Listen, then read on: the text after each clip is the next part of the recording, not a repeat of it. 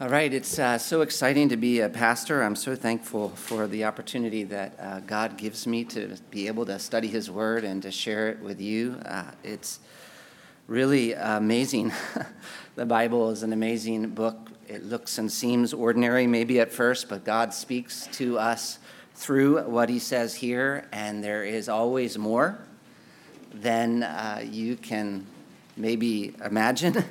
And uh, so it is a privilege to be able to preach and also a little humbling because uh, you never can be as good as the passage that you're preaching. And so I am uh, really thankful and grateful and excited about being able to look together with you today at Luke chapter 8. If you'll take your Bible and open with me to uh, Luke chapter 8, verse 22, actually, which is the story that we uh, began to look at last week about Jesus crossing the lake with his disciples and calming the storm.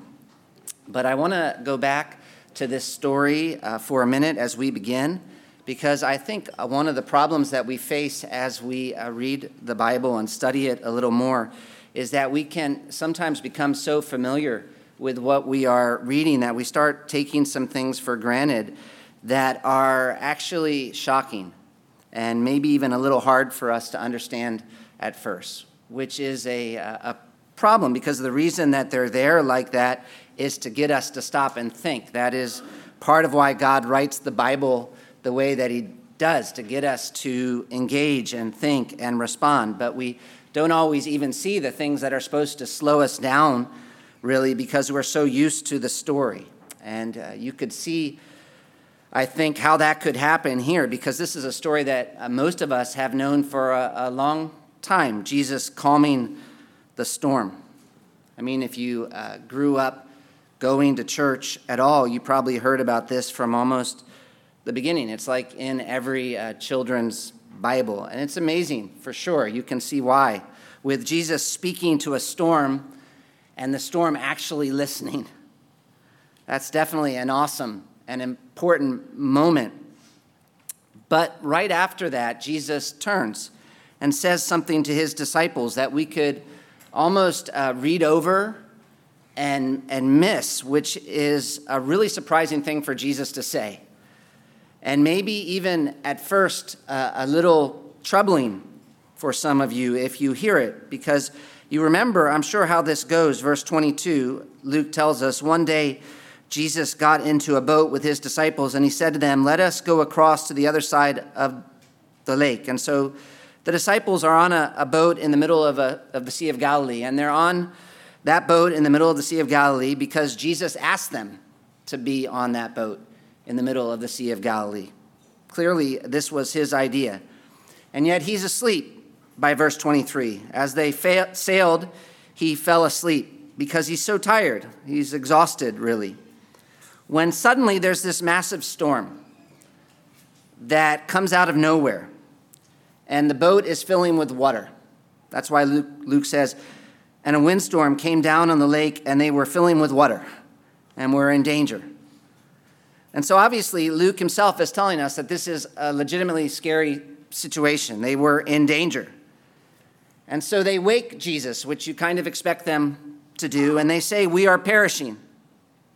In Mark, uh, we see they say, Don't you care that we are perishing? But still, whatever they say, they're, they're going to Jesus, which seems like the right thing to do, actually. And Jesus wakes up, and the first thing he does is rebuke the winds and the raging waves. Do you see how it says that in verse 24, maybe? Raging waves. And that's quite a picture. Raging, almost like they're an angry person. The waves are raging at Jesus and the disciples. But Jesus speaks, and Luke says they ceased and there was calm. And he says to them, at this moment, Jesus turns and says to his disciples, after rebuking the wind and the storm and everything's calm, Jesus says, Where is your faith? Where is your faith? And that's the question I'm talking about that you could miss. That is a little bit of a surprising response from Jesus when you think about it. Where is your faith? This response is a lack of faith. And Jesus is calling them out on it. And that becomes very clear when you look at the other versions of the story in Matthew and Mark, because they give you kind of another picture of how Jesus said it. Because here, maybe you could read it like, okay, where is your faith? But Matthew 8, verse 26 is a little more intense. And he said to them, Why are you afraid? O you of little faith. Why are you afraid? And that sounds more direct, doesn't it? Why are you afraid? And surprising, too, because it doesn't seem like a hard question to answer, right? Like, why are you afraid? You know, uh, raging waves, one, that's one reason. Boat filled with water, that's uh, uh, another reason. In danger, that's a third reason. That seems like why we're afraid. But Jesus says, no. Why are you afraid? Oh, you have little faith. Where is your faith? Your fear is a result of a lack of faith. These two things are connected. That's Matthew, and Mark tells the same story, Mark 4, verse 40, and it's the same question there too. Why are you so afraid? Have you still no faith? And I want us to look at that question again, all these questions sort of wrapped up together. Where is your faith? Why are you afraid? For a couple reasons. One big one being that being afraid in this situation seems kind of reasonable to most of us. I mean, the disciples' response actually seems like the reasonable response. And someone might even feel like Jesus' response to the disciples doesn't seem quite fair. Why shouldn't they be afraid? Why does he ask them that? How, how else could they be? Why is he asking them about their faith? Why is this a faith issue? And I want us to think about that a little because that, I think that can be a good question if we ask it right. Not sort of pointing the finger at Jesus, but coming uh, to Jesus humbly. This can be an important question. For one thing, because he's Jesus. And so we can know he's right. This is the right question. Why are you afraid? Where is your faith? These are the right kinds of questions, meaning the disciples are not right even if we feel like they are right. And so we have to know what are we missing because honestly, this is not the kind of question that we're normally going to be asking in situations that are maybe like this for us. If we take this scene almost like an illustration of what life can be like for us as a Christian right now, because it, it does feel a little like a storm if you look at the world. The world seems chaotic. And so even though we know the gospel, we know what the Bible says about Jesus, we can kind of feel like fear and hesitation and worry and anxiety and doubt and uncertainty are justified. What else can Jesus expect from us? And so we're not going to get off the boat, maybe, but we can sort of live our lives wishing that we were back on the shore, honestly. And just kind of sitting there looking at the world, the storm, and looking at what Jesus calls us to do and be almost paralyzed.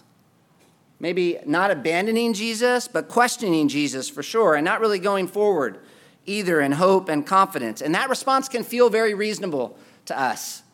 That can feel very reasonable because of the circumstances, the way life is. And so we're not asking ourselves any questions like, Where is your faith? Or why are you afraid? And if someone did ask us those kinds of questions, they would sound very hard to us. Like, why would you ask me that? What does faith have to do with this? And yet, that's exactly what Jesus asked the disciples here. And so we need to know how can Jesus say this? How can he expect a response that is so different from what pretty much the whole world would expect in that moment? And I think there are a couple parts of the answer that are important for you to understand before we really get to the heart of it. But one is just that Jesus is not condemning all natural fear here, obviously. And so someone says boo and you jump, that's not sin. that's not the point. He knows that you are human. And so you don't want to make this passage say more than it does because there are different kinds of fear. And Jesus knows the heart and he knows the kind of fear that the disciples are struggling with is connected to a lack of faith. That's the fear that's really a problem, a fear that's connected to a lack of faith. And faith, of course, for Jesus is not just being hopeful, it's tied to particular truths in God's word. And what that means is that there is something the disciples should have known that was revealed in God's word that should have impacted the way they responded, that they were not believing in that moment. And so Jesus addresses it not because he's being unkind or because he has unrealistic expectations or because he wants his disciples to be superhuman or something, but because he's using this moment to teach them something he knew they needed to know. Like, absolutely needed to know about him. Because you keep reading the story of Jesus and the disciples, and it doesn't get easier for them. In fact, it wasn't going to be long before Jesus was going to be going to heaven and calling on these disciples to play a really important role in what he was going to continue to do on this planet. And you need to understand, like, a really important role to the point where we wouldn't be here if they didn't do what God was calling them to do. And yet, doing that, playing that role, following Jesus where he was leading them, was going to be really difficult and potentially frightening because things were not going to go the way they expected at all when they first started following Jesus, because Jesus was going to be rejected by the Jews, and the kingdom that they were hoping in was going to sort of be postponed in a sense, at least in terms of how they expected it to be established, because they hoped he would be a king who would defeat evil and bring blessing to his people in that moment, and yet he was going to be crucified and they were going to be persecuted for following Jesus and sent out with the gospel, mostly to the Gentiles by the end, where they were going to see some response, for sure, some amazing things, but also a lot of rejection, too, mostly rejection. And so, if that's where things were headed, Jesus needed to get them ready because to play that role, they, they needed to be courageous when it would have felt like they had a whole lot of reasons not to be. And so it's like Jesus designed this moment. You know, what's happening on this boat, this story, and then actually the next, to teach them something about himself that he knew would stick when things got difficult. Because it's almost exactly what life was going to be like for them in the future, really. I mean, I, I keep thinking this week if you were going to draw a picture as an illustration of life for the disciples in the book of Acts, you might draw this scene. Because here, Jesus is being rejected by the religious leadership of Israel and asking his disciples to get on a boat and go with him to a Gentile region. That's why they're on their lake, on the lake. They're going away from Israel to the Gentiles. And when they get there, we're going to see they're going to face demonic resistance big time. They're suddenly in the middle of this spiritual war, and then one Gentile person gets saved in a miraculous way, and yet the rest reject them, mostly probably having something to do with money, which like I said, like I said is pretty much how it goes for the disciples in the early church. And when it did, you could see them looking back when it all happens and beginning to wonder a little. Because if they were scared on the boat with Jesus in the middle of the Sea of Galilee, you would think they would be scared then because Jesus is not going to be with them physically anymore in the same way when all that happens. And if the storm caused questions that day, the crucifixion was going to be more intense. And so you could see them looking back on Jesus being crucified and how things turned out and what God was calling them to do and having some questions and some fear and it feeling honestly chaotic for a lot of them as they end up living their lives as refugees, marginalized, and attacked for following Jesus. And you could see them, I keep saying, but you, you could, you could see them thinking, are we perishing? Is that what this is? Is this God's judgment on Jesus' mission? And that's really the, the question behind their fear and the issue Jesus is addressing with the disciples that day and why he responds the way he does. Because the disciples would have looked at storms and what happens on the sea a little differently than we would nowadays. They're, they're not looking at their weather apps on their, on their phone, if you know what I'm saying. They see these things as acts of God directly, and especially water and storms and the sea, because that has this long Old Testament history of being the way God judges his enemies and people who aren't being faithful to do what he wanted. So think the flood, think the Red Sea, think Jonah when he's running away from God. Especially think about Jonah, actually, because the sailors that day with Jonah were facing a storm as well and asking the same kinds of questions as the disciples. And the answer they got was to throw Jonah overboard because he was doing something wrong. And that response makes sense, really, because if Jonah was on the way to do what God wanted him to do, you wouldn't expect a storm. And if Jesus is the promised Old Testament Savior, you wouldn't expect such a shameful death and so much pain and persecution for the people who were following him. And so Jesus knows that the disciples are going to need some big time assurance that he's not Jonah as they're going to the Gentiles, as they're facing demonic resistance, as the Jews are rejecting them, because those are circumstances where it's going to feel very reasonable to be afraid and to hide and to run away and to not want to do what Jesus wants and to wonder about Jesus and to get upset and to have questions about whether or not they got on the right boat and whether or not they should just jump off or throw Jesus off. And of course, for them to accomplish the mission God wants them to accomplish, they can't do that. They have to stay on the boat in the middle of the storm. And so Jesus knows he needs to take that whole question away from them and dramatically show them why this kind of fear and uncertainty is not an option.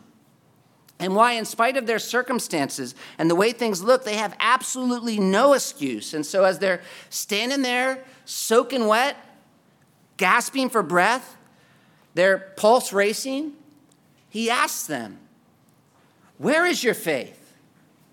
Why are you so afraid? In other words, think. Think about this.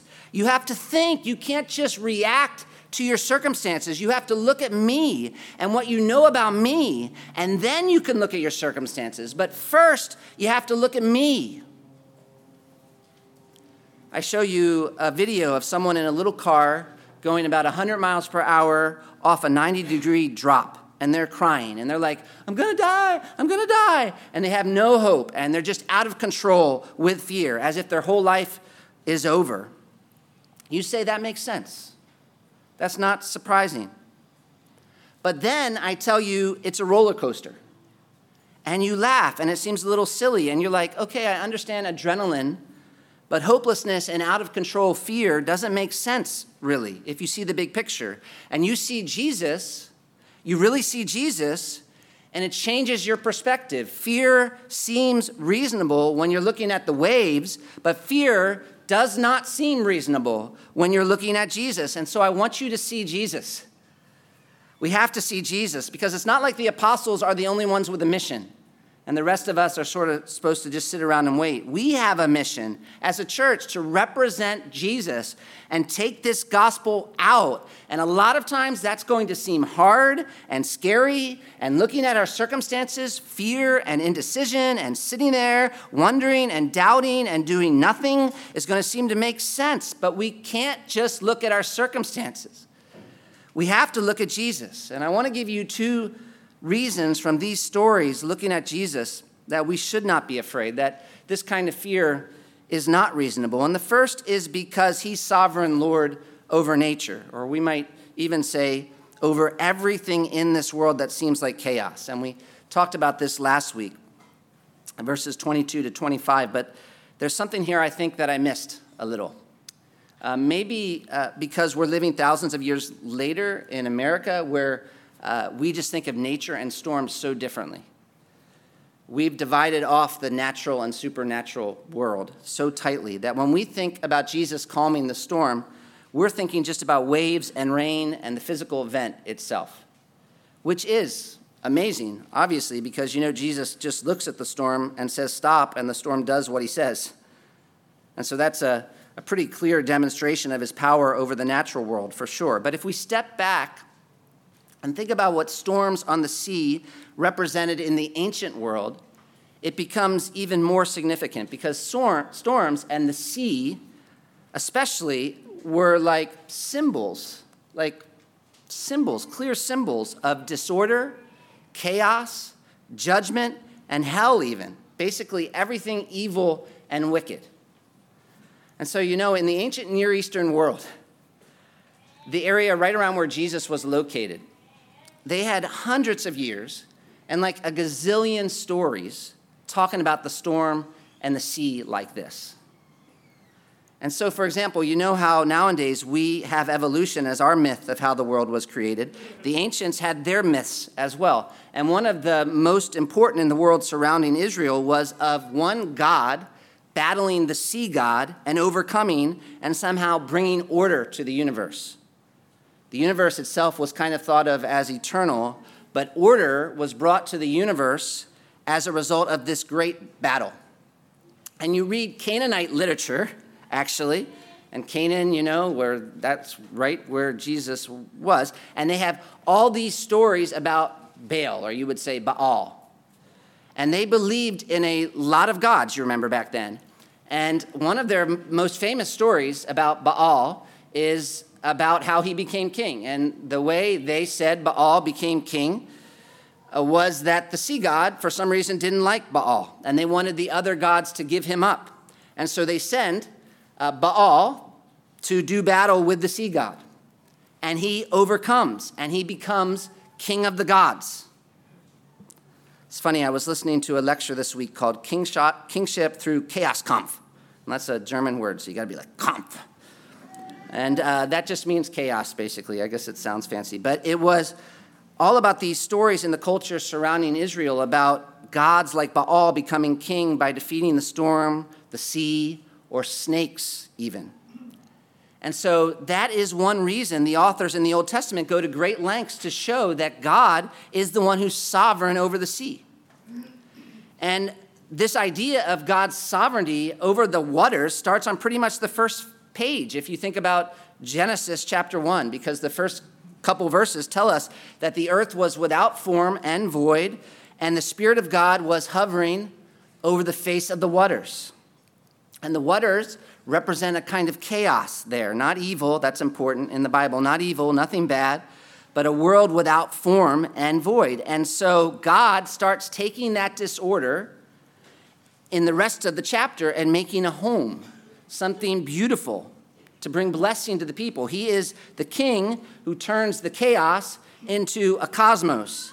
And it's not a battle for him, he just speaks and yet, after man sins, of course, things change. And so it's not just disorder now, there's actual evil. And there are some pictures in the Old Testament as illustrations of that evil, like uh, a snake, like storms, or like the sea. The sea can be a metaphor for that, which is why in the book of Revelation we learn that there is no more sea in the new heavens and the new earth.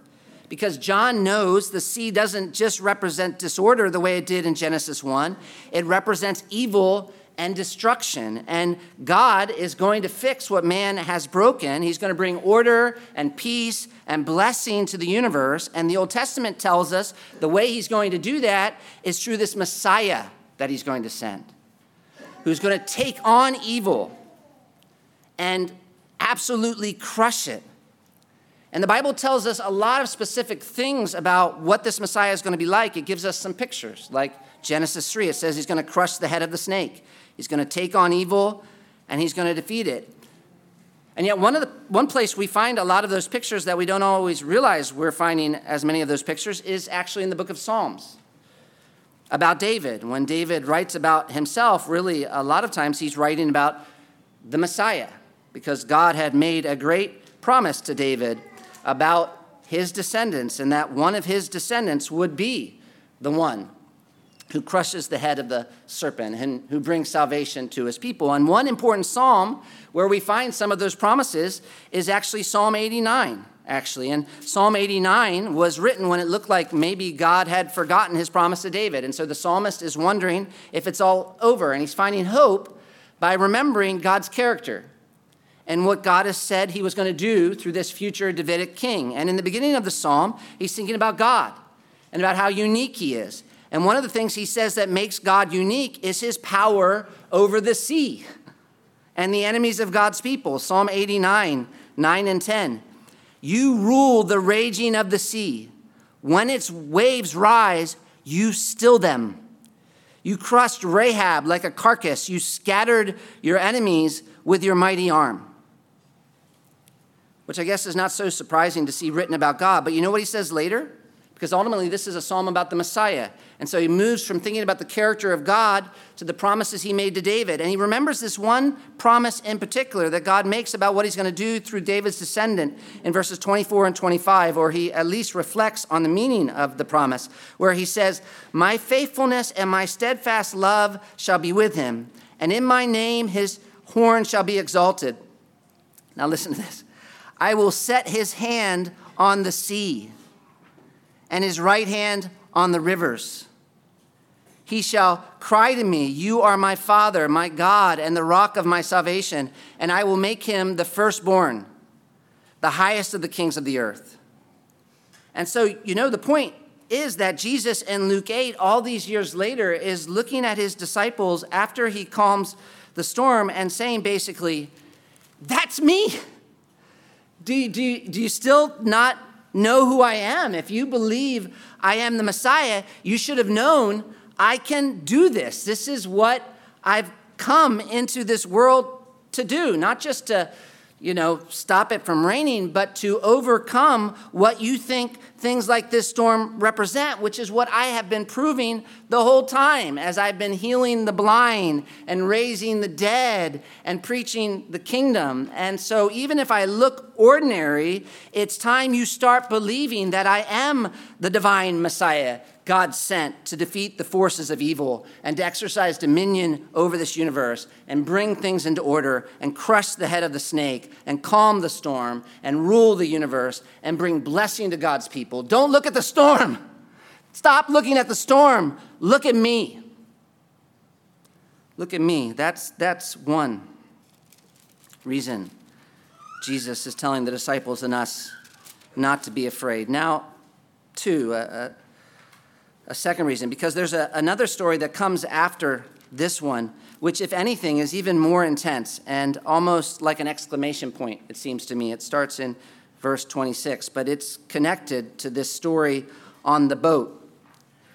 Because if Jesus really is the divine Messiah who's going to do battle with the forces of evil, not only is he going to have to deal with the problems in the natural world, we need to see that he's able to do deal with the problems in the supernatural one as well. He needs not only to be sovereign Lord over nature, we need to know that he's sovereign Lord over the supernatural. And so, verse 26, Luke writes, then. That's the, the setting, the very first word, then. After Jesus calmed the storm, they sailed, he said, uh, until they reached the country of the Gerasenes. And when Matthew tells the story, you know, he calls it the country of the Gadarenes. And that's just because Gadara was the largest larger town in the area. Uh, Gerasa, or what's sometimes called Gergesa, was a much smaller town, almost like a village. And so this is not some big contradiction between the stories. It's just like how sometimes you might tell people the small town you're from, and other times you might use the name of a bigger city uh, that's close by instead. And Matthew uses the big city and Luke the smaller town, but it doesn't really make much of a difference for the story, really. But what is more important is that both of these cities are across the lake from the part of Judea that Jesus was from. As Luke says again, verse 26, the, the country of Gerasenes, which is opposite Galilee. And Galilee obviously was a region in the northern part of Israel, and Jesus was a Galilean, and most of his followers were too, except for Judas.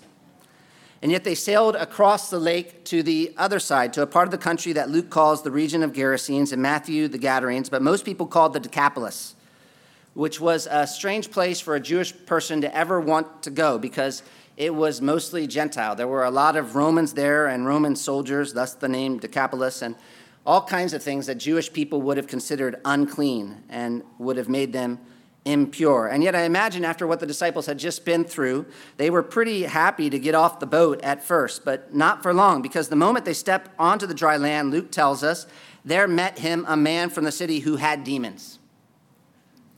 And Matthew uh, tells us there were actually two of them. But for some reason, Luke makes a choice just to focus on one here. Maybe because he's the one who actually did become a Christian. I don't know.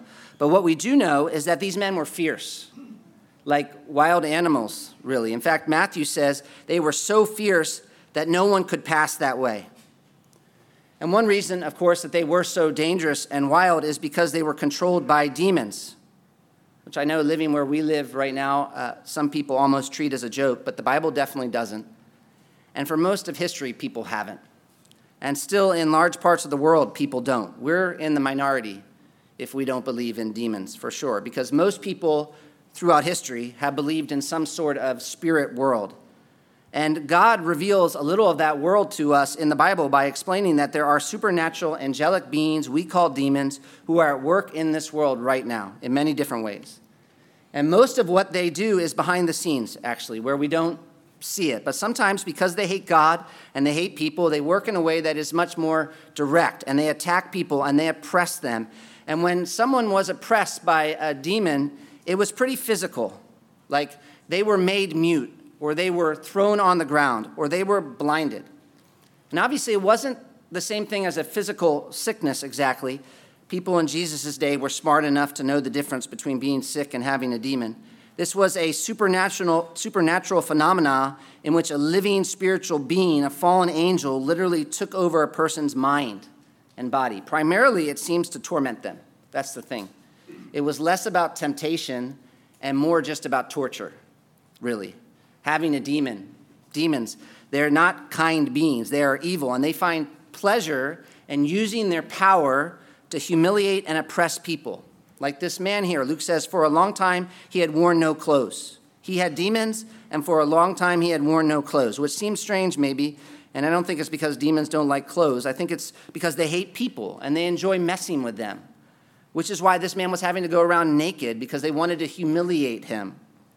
And Luke says they forced him to live in awful, uncomfortable places as well. Verse 27 He had not lived in a house, but among the tombs, which of course has to be like the last place most normal human beings would ever want to stay, among the tombs, especially at night. And I'm pretty sure that this man wouldn't have been different if he had a choice, but he didn't have a choice. He was powerless, and that's the point. The demons wanted to make his life as miserable as possible. And you know what? They could. He was powerless to resist. And it seems like so, so was everyone else as well. There was no one who was able to help him. Mark adds a detail when he tells the story in Mark 5, verse 3. He says, And he lived among the tombs, and no one could bind him anymore, not even with a chain, for he had often been bound with shackles and chains. But he wrenched the chains apart, and he broke the shackles in pieces. Luke tells us uh, that in verse 28, they would keep him under guard, which I'm pretty sure is the last job that you would ever want to be chosen for. Uh, you know, it's your night to guard the demon possessed man because it never worked for long. Even if they bound him with chains, Luke tells us the demons empowered him to be stronger than he naturally was, and so he was able to break those chains apart. Like when you might if a child tied your hands together with a little rope. Absolutely no one, Mark said, had the power to subdue him. And so it's like the demons are just toying with him and with them. And I say demons because obviously a person with one demon would be bad enough. That's scary. But verse 30, when Jesus asks this man, What is your name? the demon answers, Legion. He can't even answer for himself and say his name. I don't think his mother named him Legion. It was the demons who were responding to Jesus. And they responded by saying, Legion, Luke tells us, for many demons had entered him. And so Legion was kind of a military word and uh, one that they used for the largest group of Roman soldiers, which was apparently a unit of around 6,000 men.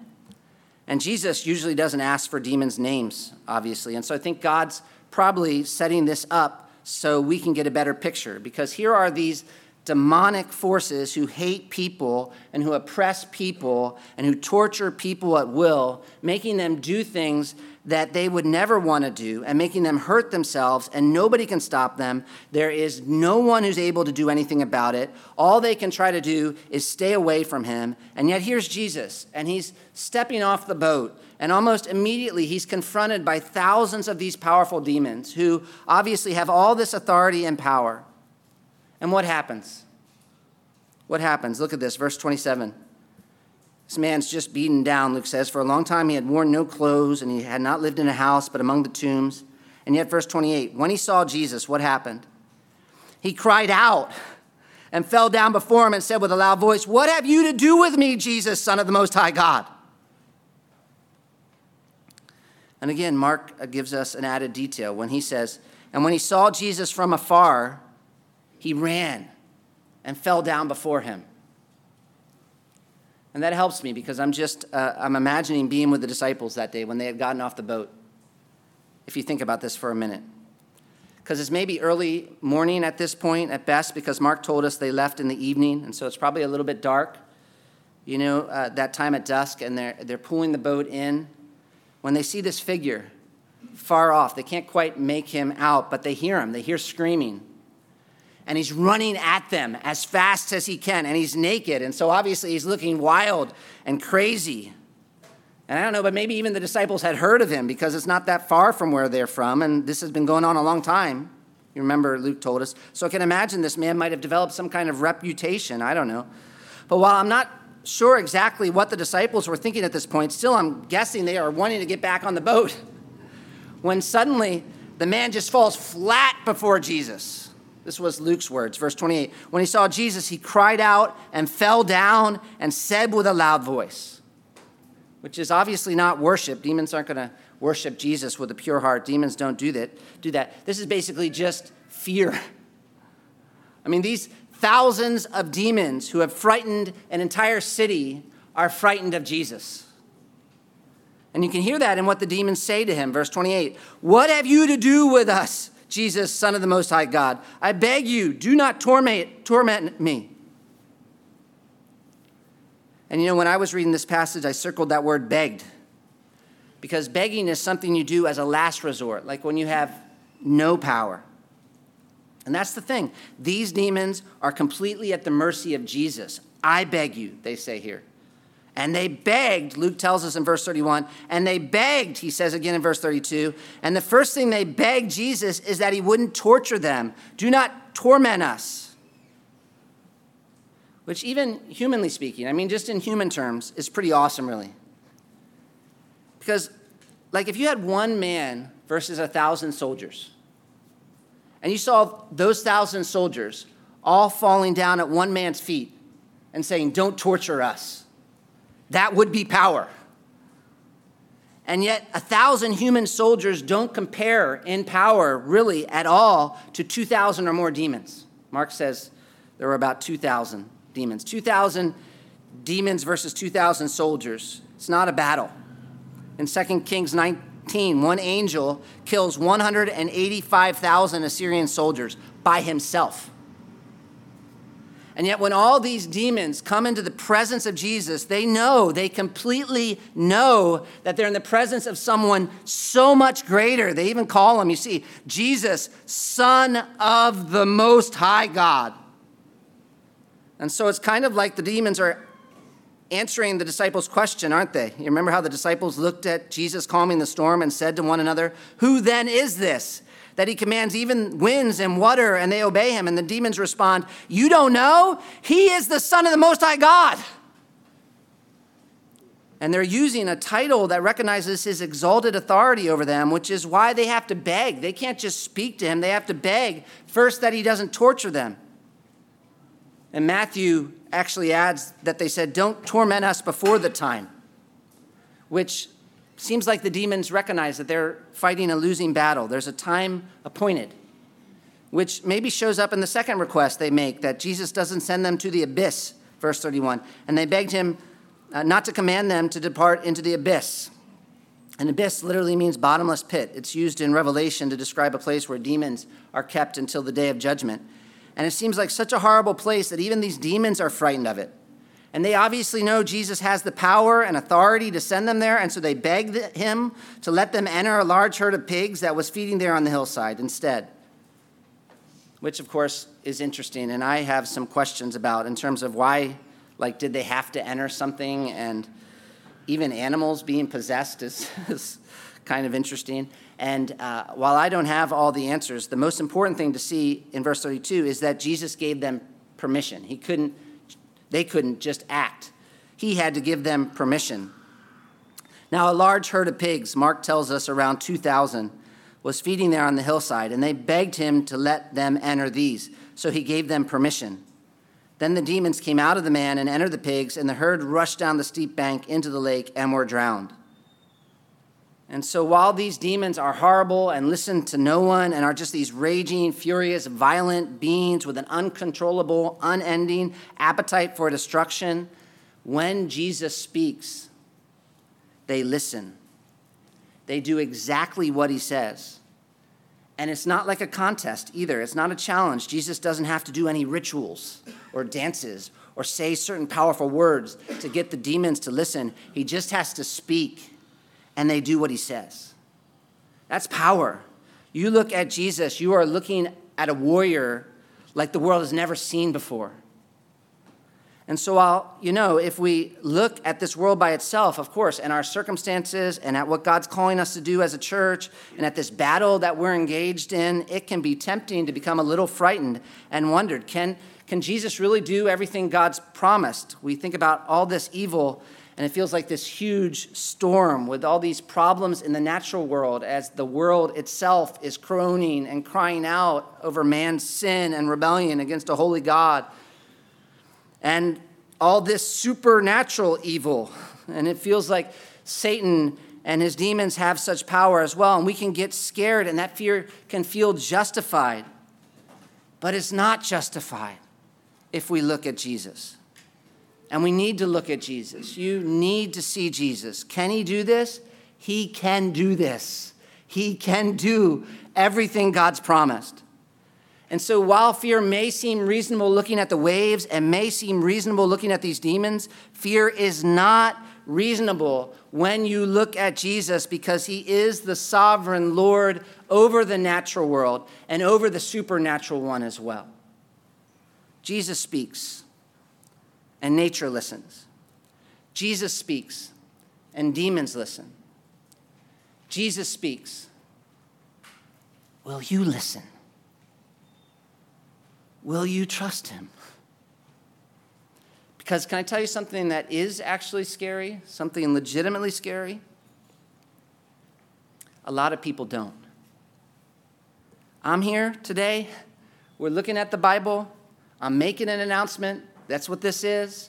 I'm telling you, God sent his son. He sent the Messiah. It's Jesus and he's come to fulfill the scripture. He has come to battle evil. He's come to bring peace to the world. He's coming to establish himself as king and to bring blessing to God's people. And yet, a lot of people hear that and reject Jesus. Now, and even back then as well. In verses 34 through 39, we see Luke showing us one big, scary reason why they do, because we've got excuses. we like to think that we're good people and that people are good people. And it's only weird, you know, really weird, strange, demon possessed people out there in the middle of nowhere, like that guy living in the tombs, that are the problem. But the reality is much worse, much worse. Luke writes, When the herdsmen saw what had happened, they fled and told it in the city and in the country, which makes sense, of course. Like, this was awesome. And so they run and they're telling everyone what they just saw happen in the city and in the country and everyone they meet because they've never seen anything like this happen before. And so, of course, the people come, verse 35. Then people went out to see what had happened, and they came to Jesus and found the man from whom the demons had gone, sitting at the feet of Jesus, clothed and in his right mind. And, you know what? They were afraid. Which is pretty much how the disciples felt as well after the calming of the storm. You remember? Verse 25, and they were afraid. And so it's like this is a moment for them, an undeniable moment. They are seeing something about Jesus that is similar to what the disciples saw about him. And Luke tells us they wanted to know more about what had happened exactly, verse 36. And so he says, Those who had seen it told them how the demon possessed man had been healed. And you know how they responded to what they heard? Because this is amazing. This is amazing because you know they had such a clear illustration of what God was doing and God's great saving power, and they've seen what Jesus can do. And as a result, they know who Jesus is. At least they have a sense of who he is, which is why they're afraid. I mean, they're not scared of the demon possessed man anymore, obviously, because they see he's healed and he's in his right mind and he's sitting at the feet of Jesus. And Luke makes a big deal of that if you look at the text.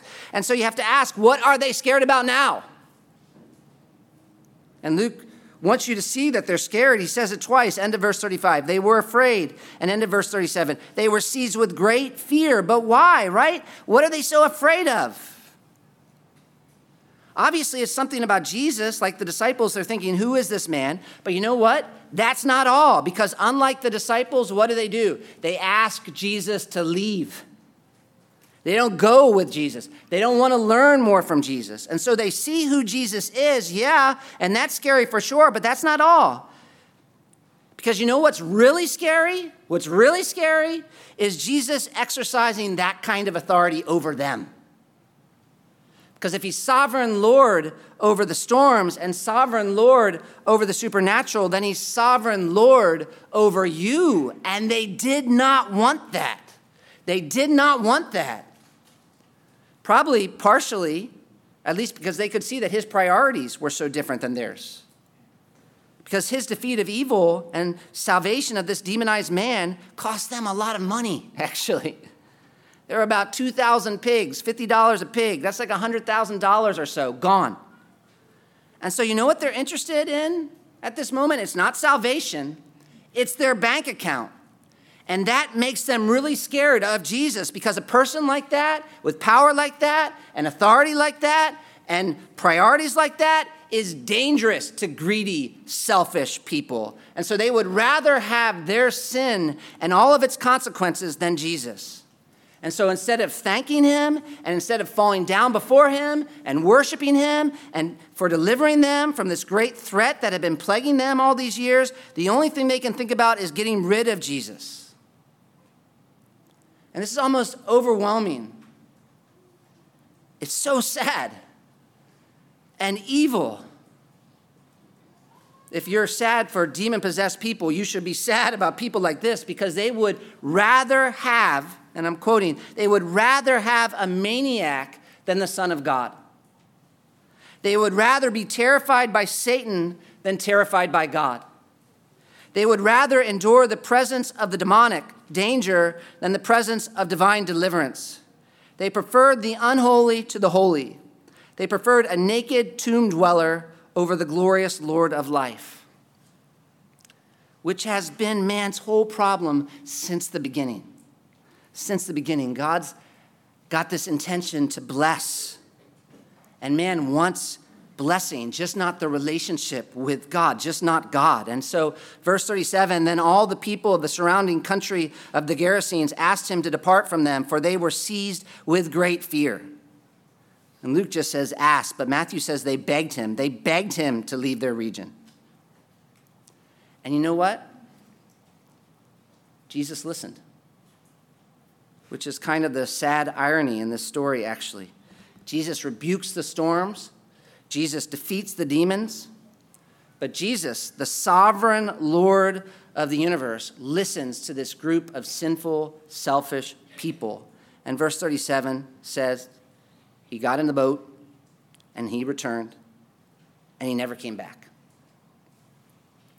Though he did send a missionary to represent him because they needed a savior. They might have thought the demon possessed man was really the evil one, but their reaction exposed them, all sitting in their houses with their families, going about their lives, feeling like they're good people. But the savior of the world comes, bringing salvation, and they reject him. They need salvation more than they know it. And so Jesus sends pretty much the last person anyone would have ever expected, but the only person in this story who responds to Jesus the way we should after being delivered by Jesus. Verse 35, Luke says, When the people came out to see what happened, they came to Jesus and found the man from whom the demons had gone sitting at the feet of Jesus, which is kind of Luke's way of saying being a disciple of Jesus, sitting at his feet. It's like technical language to describe a disciple. I'm here to learn. Teach me. And while we don't know how much teaching Jesus got in, I imagine at least that Jesus was able to talk with this man about who he was and to proclaim to him the good news of the kingdom of God.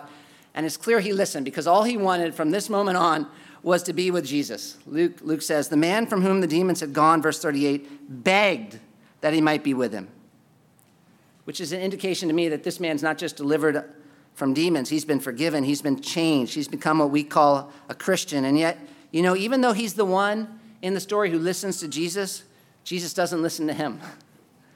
But Jesus sent him away, saying, Return to your home and declare how much God has done for you. And he went away proclaiming throughout the whole city how much, look at this, Jesus had done for him. And all those years later, I can't help but think that must have been such an encouragement to the disciples looking back as they were being persecuted, going out to the Gentiles, living in these new countries, and tempted to become scared, to look at what was happening and start to doubt. They could look back at Jesus in the middle of the storm and remember He's the sovereign Lord over the natural world. He is the Messiah. He is the King God promised who's going to overcome the chaos. And we know He can do that because we've seen He's sovereign Lord over the supernatural world as well. And he took us, you know what? He took us on that boat, across that lake, through that storm, into the face of demonic opposition to do what? To do what? To transform the life of one single solitary Gentile and turn him into a missionary. Which, of course, is what we know God is doing in this world right now through Jesus. Because we don't know everything, obviously. We don't understand everything. There's so much that's confusing and that looks like a, a storm to us. But we know, we know Jesus is the promised Messiah. We know he has come to defeat evil. And we know one day he's going to establish God's kingdom. We know one day he's going to reverse the curse. We know one day he's going to bring full, complete blessing to God's people. But right now, he is taking us through the storm to save the unexpected, to rescue the oppressed, and to watch as God transforms them. And sometimes, as we're going, a lot of times, it might look like He's sleeping. And you know, people around us might look at our life in the middle of that and say, they have a reason to be discouraged. That makes sense. They should be scared. They have a reason to be scared. But Jesus says, don't look at the storm. Look at me. Look at me. Where is your faith? This is what faith is for. It's not for just sitting on the shore, it's for getting in the boat and being with Jesus. And so, if you're in the middle of the storm, you're in the right place because you're with Jesus. And so, you don't have to be frightened because Jesus is the one God sent to conquer evil. And Jesus proved it by demonstrating his power over nature and his power over demons. And while you may not understand everything about what he's doing and why he's doing it, that's okay because you're not Jesus. You're not the Messiah. He is. It's not your job to accomplish salvation and fix everything that's wrong with the world. It's His. That's what the Father sent Jesus to do. And it's your job, it's my job, it's our job to trust Him. To trust Him. Will you trust Him? Let's pray. Father, thank you that you still speak so loudly, so clearly. Holy Spirit, open up the eyes of our hearts that we might see Jesus and be transformed by Jesus into people who are not afraid in the middle of the storm. Maybe we struggle with natural fear, but then we look to you and we are happy and confident and grateful to be in the boat with you because we know where you're taking us and we know that you'll get us there. We pray this, Jesus, in your name. Amen.